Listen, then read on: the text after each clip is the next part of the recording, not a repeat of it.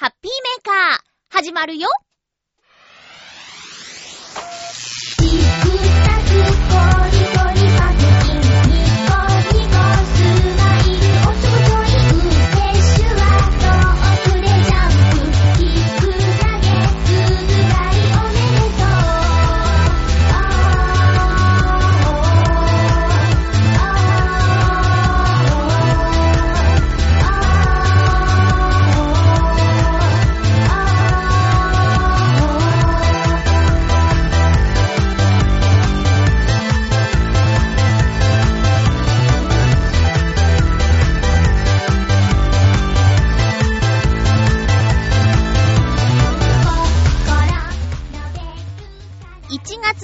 21日、まゆっちょのハッピーメーカー。この番組は、ハッピーな時間を一緒に過ごしましょうというコンセプトのもと、チョアヘヨ .com のサポートでお届けしております。収録しているのは、月曜日です。今日はね、夜勤のお仕事先での新年会がありまして、まあ、仲いい身内だけの新年会で、会社の新年会また別の時にあるんですけど、ハッピーメーカーの収録、前もってする予定ができなかったので、行くか行かないか最後まで悩んでのドタさん状態だったんですけど、楽しかったです。行ってよかったです。で、もちろん、もう今日はやることがあるからと、アルコールは入れずに会に参加してたんですけど、帰ってきてからもね、なんか眠くって、ちょっと寝ようと思って、ちょっと寝ようと思って、ちょっと寝て起きたら、もう4時とかね、なっちゃってました。いやいや、でもね、あの、寝たから元気も充電して、これからハッピーメーカー1時間収録していきたいと思います。皆さん、最後までお付き合いくださいね。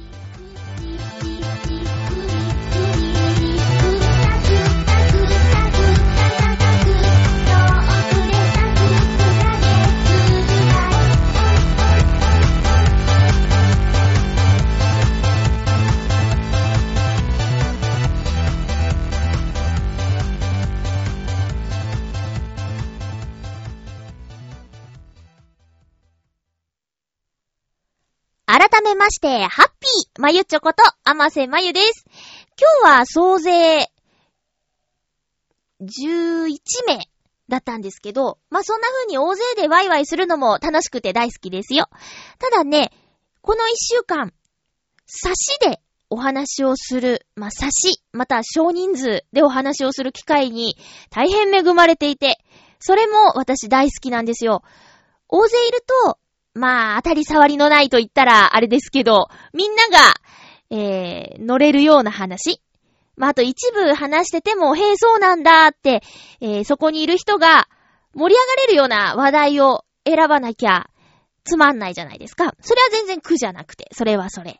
だけど、差しでとなると、まあ、相手の人のことを深く知る機会というか、この人どんな人なんだろうとまだそんなに親しくなってない人の場合は、どんな人なんだろうって、自分の聞きたいこと聞けたり、まあ相手もきっと私のこと聞きたいこと聞けたりするんじゃないかなという時間な気がするので大好きなんですけどね。えー、この一週間はね、初めてがっつりお話をした人、あとはもう昔から知ってて久しぶりに会った人、などなど、本当にね、有意義な時間を過ごすことができました。中でも、まあ、アルバイト先の女の子なんですけど、チームが違って、でも、ちょこちょこ顔を合わせるレベル。で、いつの間にやら、連絡先を交換して、いつか、いつかお話ししたいですねって言ってるような感じ。それがですね、もういつかを実行しようということで、会社帰りにお茶に誘ったところ、今日空いてます、みたいな感じで一緒に行ってきたんですけど、まあ話してみてびっくりしましたね。いろんなこと、好きなものとか、あと考え方、めちゃめちゃ近いっていうかね、一緒に話してて何時間でもいられるような安心感、うーん、感じの良さ、人柄、すごいなと思って、もうあれよあれよといううちに今度うちに遊びに来てくださいまでゲットしちゃいました。その子は可愛らしい子なので、私の知っているメンズたちがね、ちょっといいな、あの子なんて言っているので、一歩私リードしちゃったなって感じですね。何も争ってないけど。いや、なんか嬉しくて。ちょっとね、彼女の好きな場所。のことを私も好きだったり、行ったことがあったりとか、するので、話尽きなくて、夜勤明けで、その日の晩もね、またお仕事があるから、早いとこ切り上げて、しまった方が良かったんだけど、気がついたらもう3時間以上喋ってたみたいな。で、それもね、日差しが強くなって暑いねって言って席を立ったんだけど、これがまたね、そういう自然からの攻撃がない場所。あの、暑いとか寒いとかない場所だったら、もっと喋ってたかもしれないと思って。これまた、新しい友達と書いて親友できちゃったなって感じですね。お家に遊びに行く日を楽しみにしています。年下なんですけどね。いくつ年下なんだろう ?5 個、6個ぐらいかな。うん。いやーなんかね、ほんといい子で、勉強になった。いろいろと。で、相手のことをもう相手の、ね、その彼女も、私のことを、うーん、多分、嫌だとは思ってないと思うんですよ。で、これでもし、内心嫌だとか思ってたらどうしよう。悲しいけど、嫌な人家に呼ばないですよね。私も、あの、誰でも家に呼ぶわけではないですよ。もうこの間だって、ね、めぐみさんとミッチェルさんがうちに来てくれたけど、もう本当にウェルカムウェルカムっていう感じで家に呼びましたからね、来てほしいなと思って。で、ね、まあ、ちょっと、ちょっとさ、呼びたいって思えるまではまだかかるなっていう人もいるじゃないですか。それがね、初めて一緒に長く話したタイミングで家に招待してくれるなんてっていうのはね、嬉しかったですね。うん。あとはね、えー、っと、男の子とも差しで話しましたよ。彼はね、人に気を使っちゃうタイプらしくって、大勢いる中では、うまくこう話せないんだ、みたいな感じだったんでね、えー、一度じゃあお茶でもしますかって感じで、えーと、あったんですけど、そうですね、彼の場合はね なんか、共感というより、へえ、そういう考え方もあるんだねっていう驚きが多い時間だったかな。うん。まあ、そんな感じですね。あとは、あの、長年、北海道に、あの、お仕事で行っていた、元チョアヘヨパーソナリティのチャドラーさんと、あと、イタジラのヨシオンさんと一緒に焼肉を食べに行きました。もう、この三人は本当にね、居心地が良すぎる。うん。あのね、何にも遠慮がないっていうか、まあそうだな。それでも、また次も会ってくれるみたいな感じ？親父ギャグとか私言っちゃってましたからね。で、それをね、はいはいって言ってくれるの。うん。だからね、よかったです。ヨシオンさんのあの、ホルモンの焼くうまさ。あとは何ですかね。これ多分マユッチョ好きだよって言ってくれる二人の的確さ。よくご存知でっていう感じでね。で、も、あの、怒られたというか、がっかりされちゃったのは、こないだあんだけメイクの話をして、なんでしてこないんだと。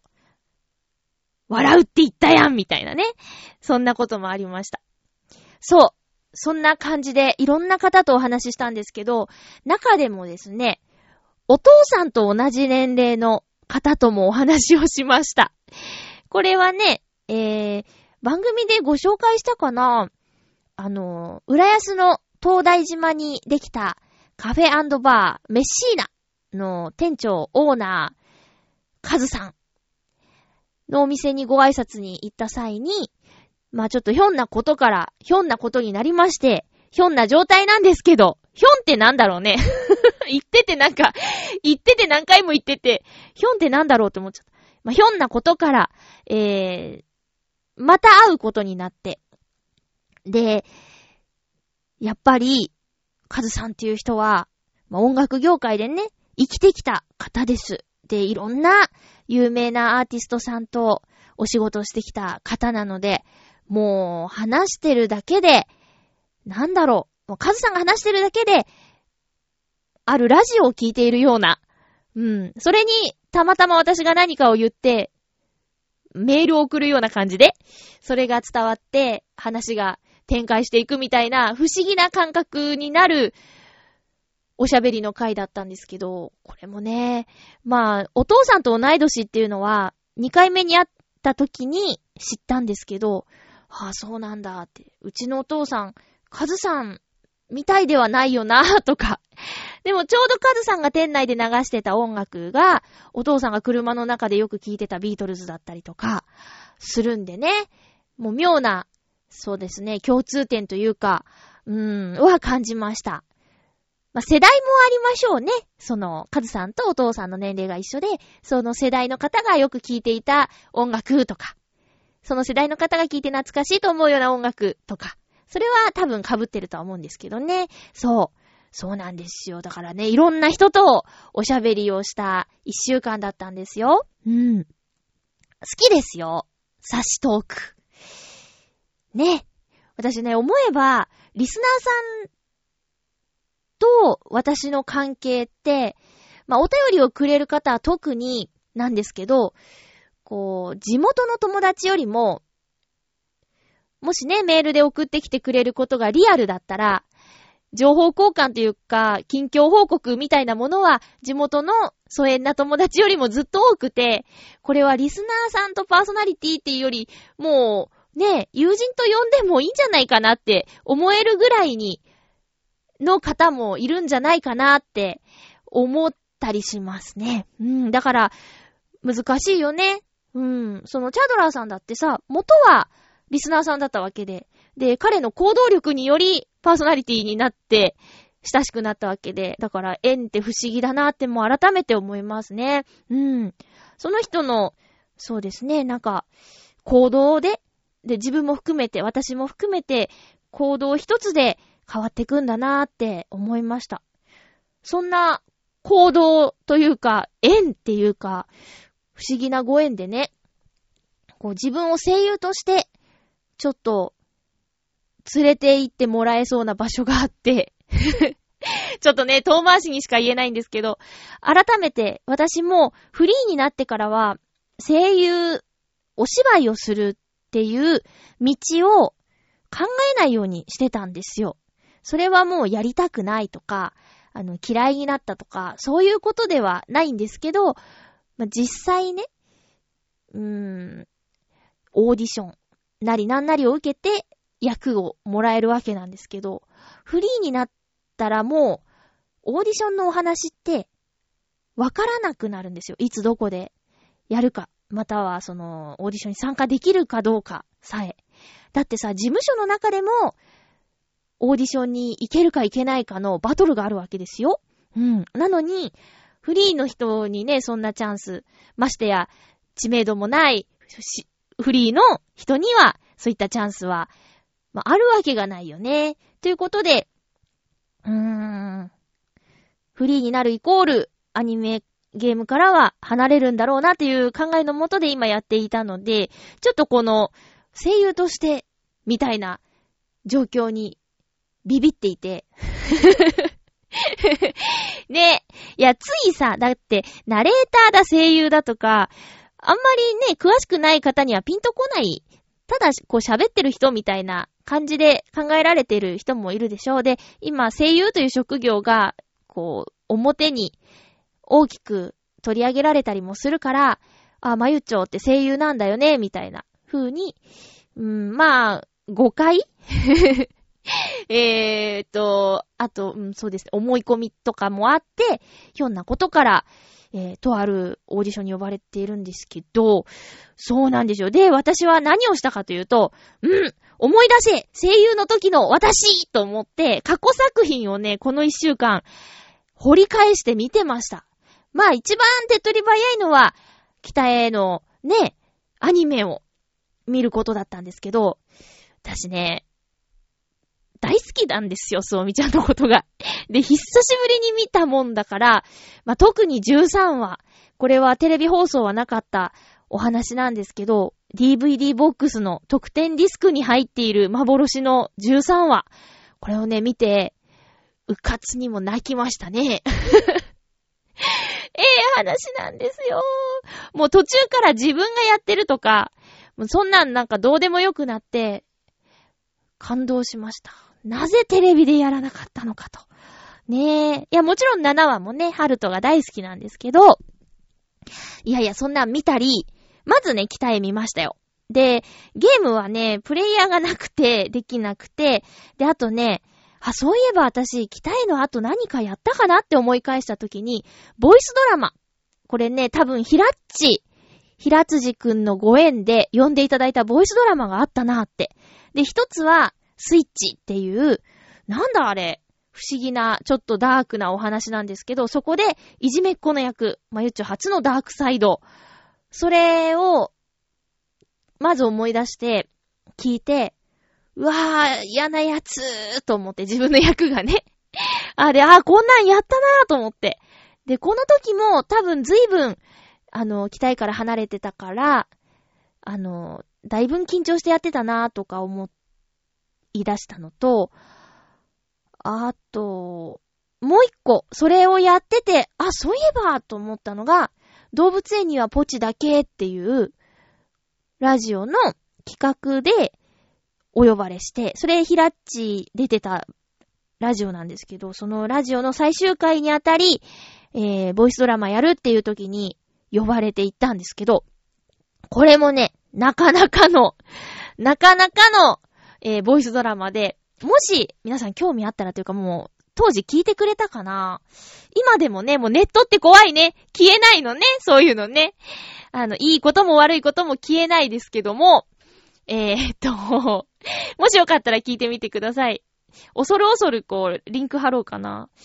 えー、っとね、スタジオ1っていう、まあ、超和平 .com みたいなネットラジオ局があって、そこでの、今やってないんですけどね、最終回の時に呼ばれたから、その時の番組のえー、ボイスドラマですね。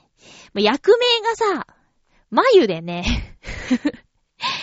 可愛いんですよ。ポチっていうね、喋る犬が主役なんですけど、ポチがね、眉つって、犬の声で眉、眉って、ふぅ、あれもなんかポチが泣いてたなーとかね、そういえば、そういうこともやってたなーって思い出してましたね。で、やっぱり、ナレーションは一人での作業で、あの、それももちろん楽しいんですけど、こう芝居してセリフを掛け合うっていうのが、また全然違う醍醐味なんだよねっていうことをまた改めて思い出しました。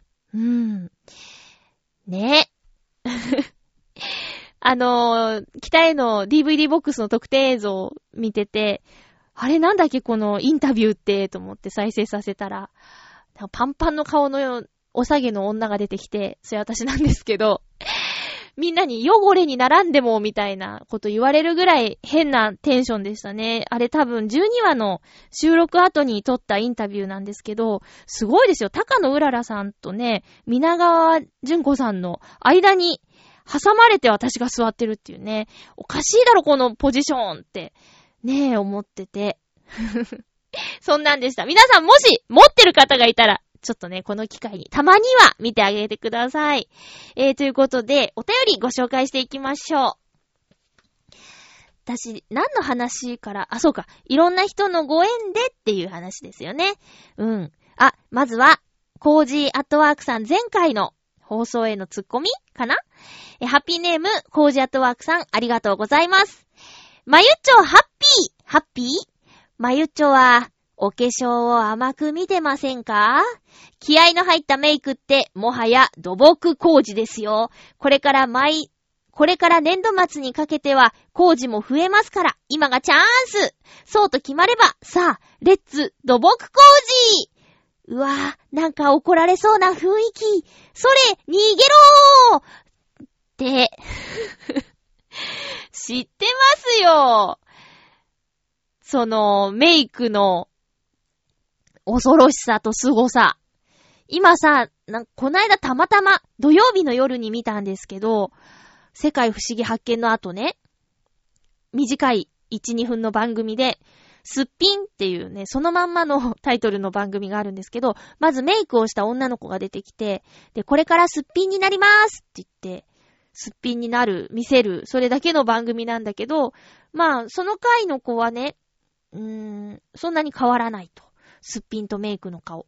それが、言いたいんでしょ？そあんまり化粧してませんよってことが言いたいんだろうね。あとは私はやっぱり、その子に関しては、お化粧取った時の方が素朴でいい感じしたけどな。うん。そんなんがね、今番組になっちゃうんですよ。すごいよね。あとはさ、たまに、その動画投稿サイトで、お化粧をするとこんなに変わるよっていう動画をね、見ることがあります。そんな頻繁じゃないけど、お、なんだこれと思って。それで見たらもうほんと別人で、だから、うーん、ごめんね、なんか繰り返しになっちゃうけど、誰やねんっていう、さ。もし私が、例えばですよ、これから全く新しい世界に行きますと。いうことになったら、その時は、その高校生デビューだとかね、そういう感じで、全然もう誰やねん状態になってももともと知らないんだからみたいな感じでいけるけど、もう今この顔で長年付き合っていった人の前に誰やねんで出ていったら本当に誰やねんになっちゃうから、うーん、それ難しいよね すごいよね。だからすごいと思うんですよ。うん。アートでしょ。ねえ。しかも時間もかかるだろうから、うん。私いつもね、バイト行くとき、起きて40分とかで出発しちゃいますよ。40分、5、うん、45分ぐらいかな。うん。最初は1時間前に起きてたんですけど、あの、たったたーと用意したら、15分ぐらい余ったんですよ。あ、じゃあこれは、じゃあ15分ちょっともうちょっと寝ようかなと思って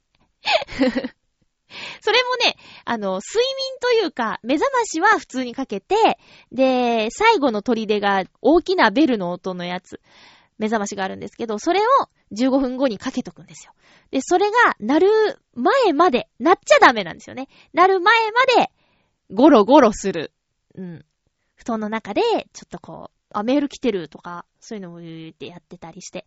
で、あ、もうすぐあのベルが鳴っちゃうって言って、えいやーって布団を跳ねのけて出ていくんですけど、まあそんな感じでね、私もうだからシャワー15分で浴びちゃって、で、バーっと着替えて、そう、あんまりこれ使いたくないんですけど、最近まあ、ね、冬だからドライヤーを。夏だったらね、多少濡れたままで ダメか。ダメなのはわかってるんですけど、まあ、冬だから、ドライヤー使って15分ぐらいで乾かして、あとの15分で軽くね、口に入れて野菜ジュース飲んで、あと、なん、パンとかあったら食べてっていう感じで、レッツゴーですよ。うん。そんな感じなんでね。でも、メイクの時間入れるとなると、ね。もっと早く起きなきゃいけないよね。という、まあ、価値観ですね。いや、いいと思いますよ。もうしたい人はすればいいんだもの。えー、続きましては、何か、普通おたでいただいてたかな？えー、っと、あ、これもコージアートワークさんから先週のテトークにツッコミかな？えー、っと、まゆちょハッピー、ハッピー？今年の初夢ですが、年末に終わらなかった仕事を宿題にしていて寝落ちしてしまったため、仕事をしている夢でした。起きてみたら仕事した記憶があるのに、作業は全然進んでいないという。大丈夫なのか？今年の私。ねえ、これさ、調べてみた？夢占いで仕事している夢って。ねえ。え、ってか、大晦日も持ち帰った仕事していたの？大変ですね。へえ。どんだけ忙しいんだっっていう感じなんですけど、ね、夢占い、しご、しごと、これね、ちょっと見てみよう。えー、っと、どれだろう。ちょっと調べ方が下手だったみたいね。してる。あ、これですね。仕事をしている夢。さあ、えー、あったあった。これがいいね。うんふん。えー、っと、仕事に、うーん、ちょっと待ってね。この時間ダメですよね。仕事を、一人で仕事してる夢かな。あ、仕事に追われてる夢かなだったら、仕事ばかりになってなんか見つめ直す必要がありそうって。うん。あとは、仕事をしている夢、普段と同じ仕事をしている夢だったら、現実の仕事への意欲が高まっている暗示。だって。ごめんね、時間かかっちゃって。そんな、今ね、夢占いってやってスペースして、どんな夢っていうのを入れたら、簡単に調べることができるから、皆さんもね、もし興味があったら、調べてみてください。へえ、忙しいんだね。なんかね、私、その、まあ、忙しいっちゃ忙しいのかなうーん。スケジュール埋まってると嬉しいタイプだから、忙しいというか、嬉しいというか 詰まってて嬉しいみたいな感じなんですけど、その、どれもやりたいことだから、嫌なスケジュールがないからかな、ストレスがないのかな。これちょっと今自慢しちゃいましたかね。ねえ。いやいや。これね、いろいろドラマとか見てても、今ね、僕のいた時間とか見てても、あの、本編はね、ちょっと、えー、病気の話題になっていくんだけど、今は大学生の就活とか、その就職浪人だとか、新入社員の悩みみたいなところが、えー、描かれていて、ああ、そうなんだって、こういうの経験したことないなぁと思いながら、かっこいい三浦春馬くんを見てるんですけどね。うん、シャワーシーンちょっと多すぎますよ。照れ。なんつってね。えー、ということで、テーマに行きます。ハッピートークハッピートーク今回のテーマは、紙にまつわるお話です。えー、前回、ちょっとフリーネ、て、ん？ネタを振るトークをしたんですけど、それにお答えしてくださった皆さんどうもありがとうございます。まずは、ハッピーネーム、北野大熊さん、ありがとうございます。こんばんは。こんばんは。年賀状にペンネームを書けと毎年言われているような気がする北野大熊です。ああ、返事に書いたよ。いやね、さすがにちょっと、ね。いやいや、だって間違えちゃうかもしれないでしょ？書いててくれたらありがたいなと。しかも毎年私言ってるんですか？ってことは毎年書いてくれてないってことですよね。ということだ、もう。いやでもありがとうございます。年賀状なんてね、いただけて嬉しいですよ。え、紙の剣。うん、テーマ当てですね。ありがとうございます。自分は、バリカン派です。おう、3000円のバリカンを数年使っているので、経済的です。紙に気を使う必要がなくて楽ですが、冬は頭が寒いです。笑い。へえ、自分で切ってんだ。あのー、さ、えなりくんも自分で切ってるって言ってた時期があったよ。なんかのテレビでね、その、バリカンに掃除機も設置して、切った紙が飛び散らないようにするようななんか、通販の面白グッズみたいなやつ使って実演してたんだけど、それも切りたい長さも調整できるやつなんだって。だからさ、北の大熊さんも、冬はちょっと長めの設定のそういう面白通販グッズみたいなんで切ってみてはどうでしょうか？後ろとかさ、え、何？え、坊主ってこと？それは楽だけどさ、ねえ。でもさ、なんかね、ちょっと髪の毛がある坊主は楽なんだってさ。だけど、中根さんみたいに、あの、ジャンボ中根ジュニアさんね、チョアヘヨで、たとえ火の中、水の中で喋ってるジャンボ中根ジュニアさん、あの、ニコ生放送もしているので、映像も見れると思うんですけど、ツルッツルなんですよ。で、ツルッツルの人は、髭を剃るように、毎日少しずつ髪伸びていくから、それはそれでお手入れ大変なんだって。そうですよね。いやいやいや、大変だ。シンプルに見えて、お手入れ大変。まあ、確かにジョリジョリしてたらね、ちょっと、なんだろう、触ってみたい気分が半減しちゃいますもんね。北野熊さんどうもありがとうございます。すごい経済的ですね。髪短い。あれでもお会いした時はそんなじゃなかったよね。で、一回、うーん、ちゃんと覚えてるの一回なんだけど、髪、坊主だったっていう印象はないんだよな。まあ、何年前の話だよって 感じなんですけどね。うん。メッセージありがとうございました。新しい方のアドレスにくださってね、ありがとうございます。えー、続きましては、ハッピーネーム、えー、っとね、フクロウのキスさん、ありがとうございます。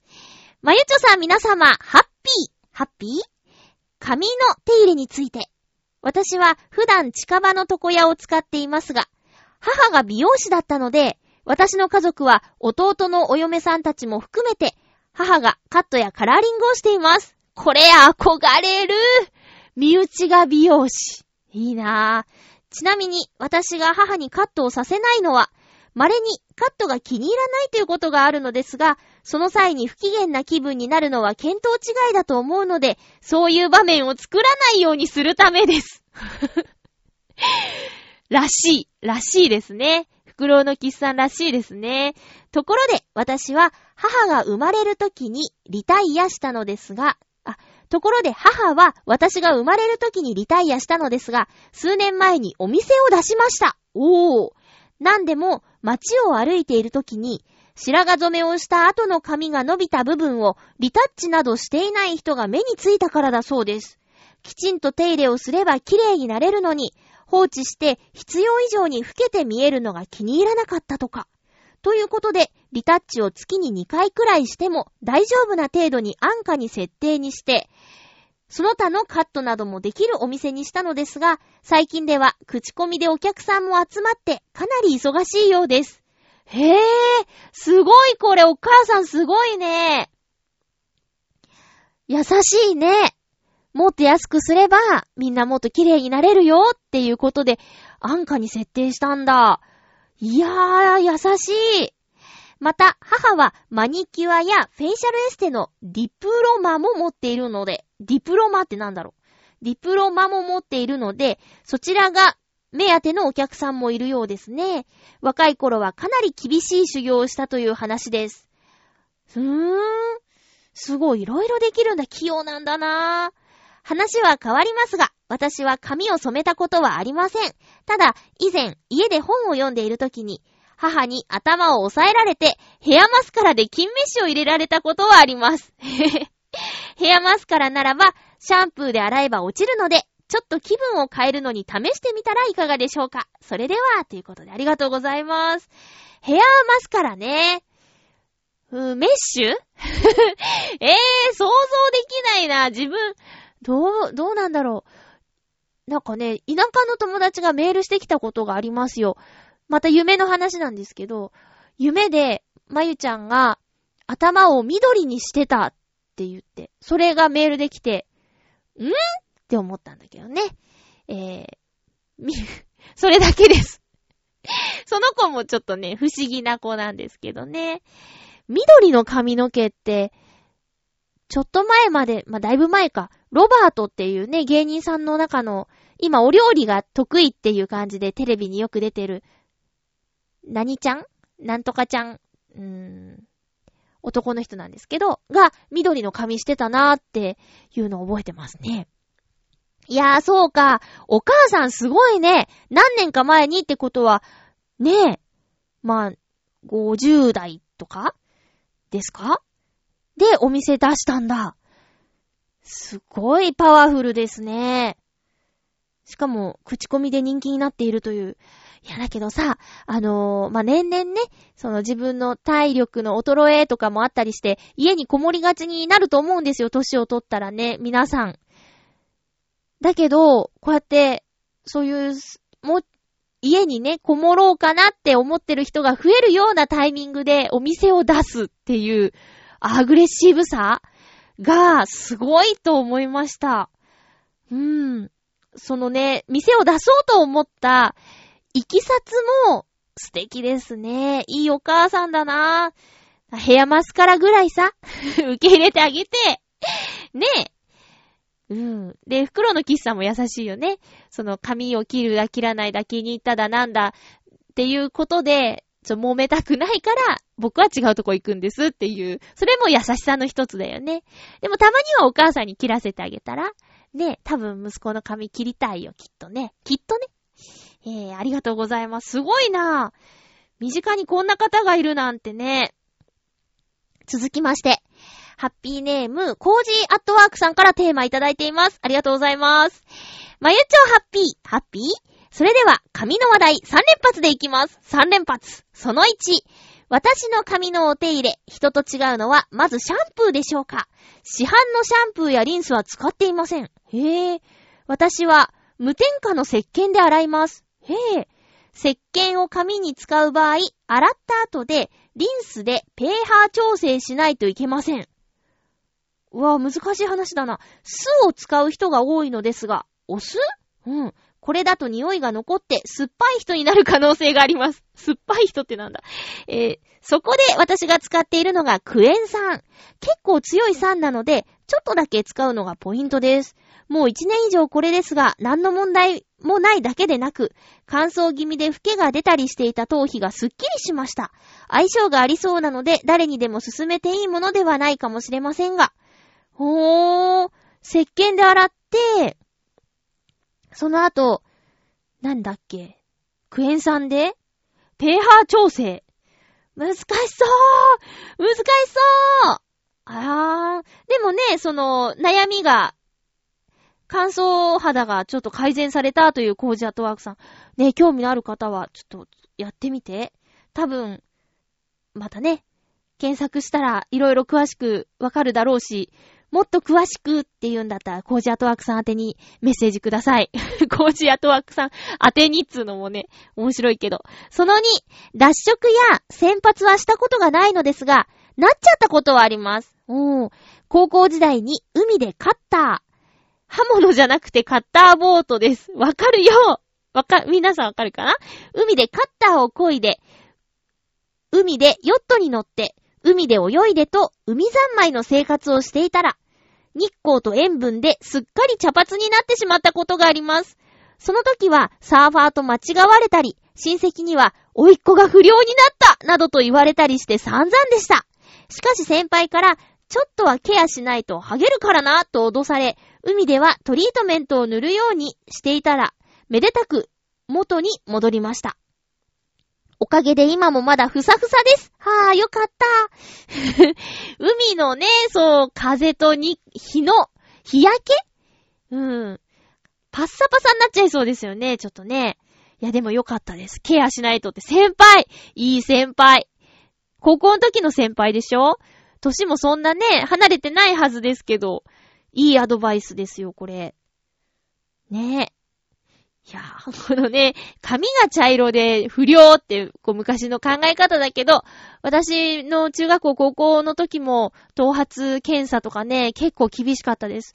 私は、私もね、その先発とか、先発えっ、と、染めたりとか、脱色とかしてなかったんですけど、あの、母親の昔の写真見たら本当に栗色で、その遺伝なのかな？私もちょっと明るめの髪の色なんでしょう。まあ、自分の体のどこが好きって言われたら髪の色って答えられるぐらい、ちょっとありがたさもあるんですけど、中学校高校の時は、もうほんと染めてるだろうとか、色抜いてるだろうって言われちゃって。で、ドライヤー使ってるだろうとか。で、ドライヤー私ね、本当に、これは良くないらしいんですけど、あの、使ってなかったんですよ。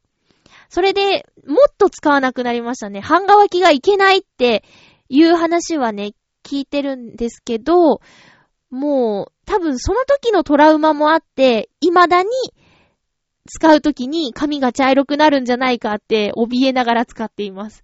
今の職場もね、茶髪ダメなんですよ。うん。厳しくて。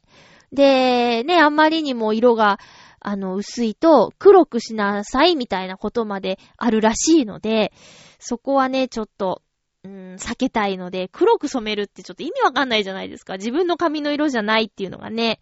で、だってね、さっきのリタッチの話じゃないですけど、伸びてきたら、てっぺんが茶色になっていくんでしょ？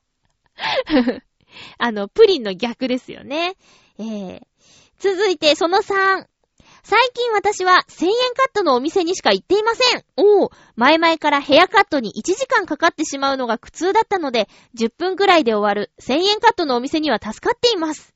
自分に匂いがつくのが好きではないので、お店で髪を洗われたり、洗髪料をつけられたりしないのも嬉しいですね。ところが最近、猫の撮影をしていて、散髪屋のおじさんと知り合いました。おじさんの店は、洗髪料の匂いがする昔ながらのお店で、もちろん1000円カットではありません。でもでも、そのお店にはいるんですよ。店の看板猫が。あー、どうしよう。あの店に髪を切りに行ったら、看板猫と仲良くなれるかなどうしよう。では、ということで、コージアトワークさんありがとうございます。なるほどね。これは、うまいですね。そういうお客さんもいるでしょうね。その看板猫ちゃんに会いに、そのお店に通うとか。今回のコージアットワークさんみたいに、今違う店行ってるけど、猫が好きな方で、猫と知り合いたいって言うんで行ってみようって思ってもらえるとかね。もうまさに看板猫ちゃんですね。そう、このね、私も1000円カットに行く理由、時間がかからないっていうところが大きな理由の一つですね。技術はだって、そんなん変わんないもん。1000円だからどうとかって。まあ、だから、頭洗うとか洗わないとか、そういうところで、もしかしたら、ね、霧の格子みたいなのがあるかも、かもしれないけど、私の言ってるところはすごく丁寧に最後までやってくださるので、そういったところもクリアされてるかな。うん。これはちょっとさ、意外だったんですけど、私にはない考えだったんですけど、自分に匂いがつくのが好きではないっていう、お店によって売りのシャンプーとか使ったりしますもんね。確かに。それが自分の好きな匂いじゃなかったりしたら、うーってなるかもしれないね。うん、確かに確かに。いろいろありがとうございました、コージアットワークさん。今日ね、いっぱいメールくださってる、コージアットワークさん。ありがとうございます。えー、テーマは以上です。えっ、ー、と、髪のお手入れとかね、いろいろ悩みもあるでしょう。私と同世代の方とかだったらね。まあ、楽しくケアしていきましょう。うん。あとは、何ですかね、自分に合ったもの、さっきのね、石鹸の話とかもそうですけど、それが合うとか、あと、この匂いが好きとかね、シャンプーもピンキリです。ほんとこんな安いの？っていうやつから、なんでこんな高いの？っていうのまでいろいろあるから、もうこれも出会いですよね。えー、ということで、ハッピートークのコーナーでした。ふつおたご紹介したいと思います。ハッピーネーム、アミューさん、ありがとうございます。まゆちょさん、ハッピーです。ハッピーです。ご無沙汰しております。どうもです。私事ですが、この番組のことを知って1年が経とうとしております。おー、あっという間の気がします。おー、これからもよろしくお願いいたします。こちらこそよろしくお願いします。え、まだ1年ですか？そうですか？なんかね、そのゲームとかアニメきっかけじゃなくて、ここに来てくださった方ってさ、す、すごいよね。どうしたって感じですよね。しかも一年経っても、こんな風にこう、メールくださったり聞いてるよって言ってくださるのってすごくありがたいなと思います。星の数かそれ以上ぐらいある、この今のね、世の中ウェブラジオ。個人でやってる方もいるし、こうやってね、ネットラジオ局としてグループでやっているのもあるし、番組の数で言ったらほんとたくさんたくさんある中から、1年前にこのハッピーメーカーに出会ってくださって本当にありがとうございます。え、続きです。先月より体調があまり、よろしくなく、おう年が明けてもすっきりしなかったため、先日困った時の神頼みではありませんが、よくお参りをするお寺に、身体健全のご祈祷をお願いしてきました。うん。お守りをいただいたので部屋に置いております。初めてご祈祷を受けたせいか、とてもすがすがしい気分になれました。うん。病院で検査してもらい、特に異常なく、何かの病気ではないとの診断結果をもらったので、一安心です。健康でいるために体力をつけようと思います。マリチョさん皆様、今年もよろしくお願いいたします。それでは、ということで、ありがとうございます。うん。その後、調子どうですか？あの病院には、一箇所？行ったのは。あのね、もう一箇所行っとこうか。もし、良くなってないんだったら、と、あと今のその、体の調子に不安があるんだったら、もう一箇所行っとこうか。ね。その、それでさ、もっと安心するかもしれないでしょ？あ、やっぱり大丈夫だったって。ね。あとはもしかしたらっていうね、うん、こともあるかもしれないから。できれば、まあ、時間は取らせてしまうことになるかもしれないけど、もう一箇所行って、安心しましょう。私の身近な人の経験上、セカンドオピニオンまではおすすめします。自分ももし、あのー、なんだかよくわからないっていう病気になったら、2箇所、3箇所行きたいなと思っていますよ。うん。まあね、そのご祈祷。これね、日常生活で味わえない時間ですよね。それは私も思います。私まだ、あのー、役払い行ってないので、いや、なんかね、役がつきそうみたいな時に役払い行くのどうなんだろうみたいな、せめてオーディション終わってからにしようかなみたいなね。いや、それは、あの、直接番組のオーディションとかじゃないよ。ただの、なんだろう、紹介なんでね。な、そういうんじゃないですけど、うん、なんとなくその、本、うーん、オーディションって言ったらいいか、面接の日が終わるまではやらないことにしようと思ってるんですけどね。えー、アミューさん、本当にお大事にしてください。今年もよろしくお願いします。続きまして、ふつおた。ハッピーネーム、水なぎさん、ありがとうございます。まゆちょハッピー、ハッピー、水なぎです。どうも、サンタさん。え私もゲームをしていると、あっという間に時間が過ぎてしまうので、ほどほどに自粛しつつ楽しんでいます。そんな状態なので、買ってもなかなかエンディングまでたどり着かず、でも欲しいゲームはそれなりのペースで発売されてくるので、買ったままやっていない、いわゆる、積みゲーはたまる一方です。積みゲー買ってやらない、あー、あーでも本とかもそうか。うん。買って読まないとかね。よく暇つぶしにゲームと聞きますけど、私、今の私にはやりたいこと、やらなければならないことが多すぎて、本当の意味で暇と言える時間ってほとんどありません。一緒暇とかね、暇って何って思いますよね。暇？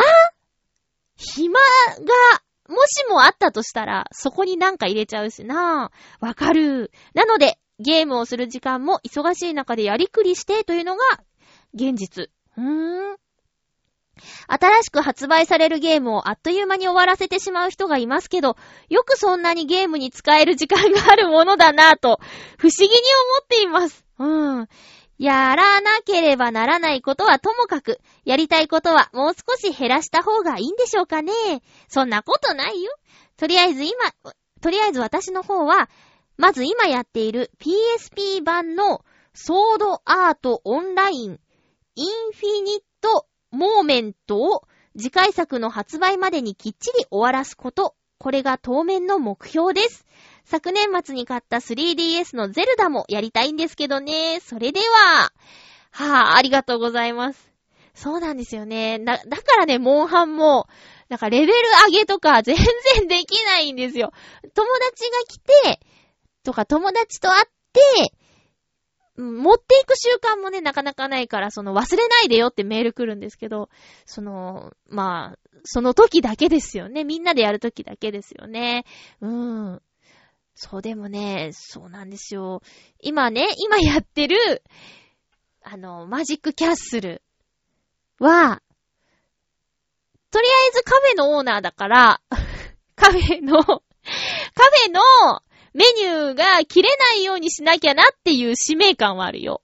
で、そのカフェのメニューを作るためには材料を取ってこなきゃいけないから、100エーカーの森の私の畑に種を植えたり、収穫したり、水を撒いたりっていうのは、しなきゃなと思ってるよ。すごいハマってる人の話だよね、これね。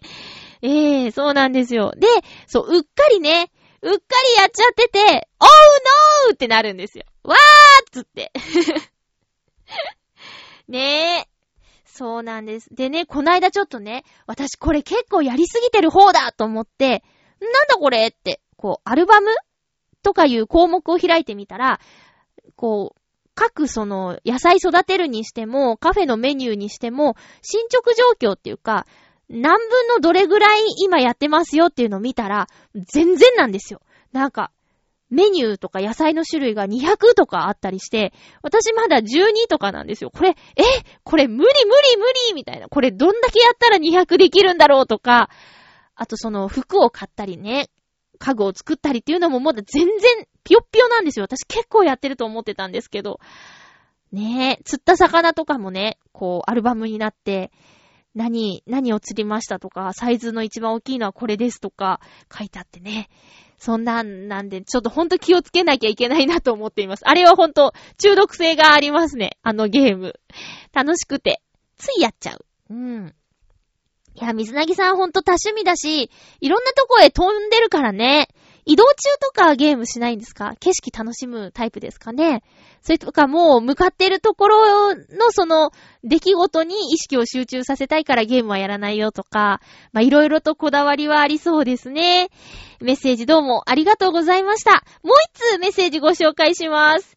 ハッピーネーム、あっとっと、ハッピーネーム、コージーアットワークさん、ありがとうございます。まゆちょハッピー、ハッピー？銀座の猫専門ギャラリーショップ、シャトンドミューで、まゆちょゆっこちゃんがポストカードのお気に入りに選んだ作家さんは、メラケンジさんですね。ちょうどいいタイミングです。1月27日から2月2日まで、シャトンドミューでは、メラさんの古典、メラの美術館スペシャル、ターバンがいっぱいが開催されますよ。ゆっこちゃんとデートして一緒に鑑賞してみてはいかがですか？メラさんの作品は誰もが知っている名画に猫を紛れ込ませた作品が目を引きますが、立体造形や切り絵、T シャツに飾り皿など、ほぼ何でもありで楽しい作家さんです。絵画教室の講師もされているので、参加して、絵師をマユッチョの次の野望にしてみるのもいいかも。では、ということでありがとうございます。へぇ、個展やるんですね。なんか期間短いな。一週間？1月27日から2月2日まで。前回私がね、放送でご紹介した、ちょっとパロディのイラストを描く方の個展だそうです。面白いのでね、ぜひ見に行ってみてください。他にも、あの、パロディ作品だけじゃないよっていうことなので、いいですね。ちょっとタイミング、うん、スケジュール、空いてたら行きたいなと思います。えー、いよいよですね、チョアヘヨの新年会もしま、迫っていますけれども、あのー、結構スケジュールパンパンなんでね、今ね。はい。ということで、お便りいっぱいご紹介してきました。ありがとうございます。嬉しいなぁ。さあ、えっ、ー、と、このコーナー最後ですね。ハッピートークのフリー。フリのコーナーです。次回のハッピートークのテーマは、睡眠についてにしようと思います。えー、私の睡眠の取り方なんですけど、あの、分割睡眠と言って、まあ、夜勤をして、帰ってきて、まず寝て、起きて、活動して、出勤前にまた3時間。3時間寝ることがベストなんですけど、3時間寝るっていう分割睡眠ですよって言ったら、大体の人に、えー、そんなんで寝た感じある？みたいなこと言われるんですけど、自分にはこの睡眠方法がとっても合っています。皆さんの、こう、今、今、自分に合ってる睡眠が取れている方は、その、どんな風に寝ているのか、あとは寝るときの格好とか、寝るときの、そうですね、寝具？布団派、ベッド派、マットレスオンリー派とか、あと今冬だから、どんなものをかけて寝ていますかとか、えー、寒い時期のおすすめ寝具、今使ってるものでも、これから欲しいものでも構いません。睡眠について。で、寝つきが悪い人、寝つきがいい人、それぞれの対処法などなどよろしくお願いします。あと、睡眠時間どれぐらいとってるとか、まあこれほんと人によってぴったりなものってあると思うんでね、いい悪いの話じゃなくて参考にさせてもらえたらなと思います。ということで、次回のハッピーメーカーは、もう、1月最後、1月28日の放送、1月26日に収録する予定です。テーマは、睡眠。皆さんからのお便りお待ちしています。え、前回、うーん、お話ししたゲストさんの件なんですけど、本人がまたラジオを聞いていて、あんな風に言われたら行くしかないっすよねみたいな。やっぱノリノリだったんで、えー、近々、本当に近々予定しています。また、女の子とお話ができるのでね、えー、その、ゲストがいる時のハッピーメーカーといない時のハッピーメーカーまた全然違うと思うので、えー、それも楽しみにしていてください。あとはそうですね、うん。そうなんですよ。チョアヘヨの新年会あります。その日、年に一回、うん、本当はね、開局記念日あたりと、あと新年会とって両方やりたいんですけど、まあ、結局一年ぶりにみんなが集まるっていう、あの、感じになっちゃいました。なので、えっ、ー、と、その日、楽しみにしています。はい。みんな元気かな？またあの、ね、新年会の時になんか録音したりするのかな？かな？どうかな？ということで、お相手は、まゆちょこと、あませまゆでした。寒い日が続きます。体には気をつけてくださいね。また来週、ハッピーな時間を一緒に過ごしましょう。ハッピー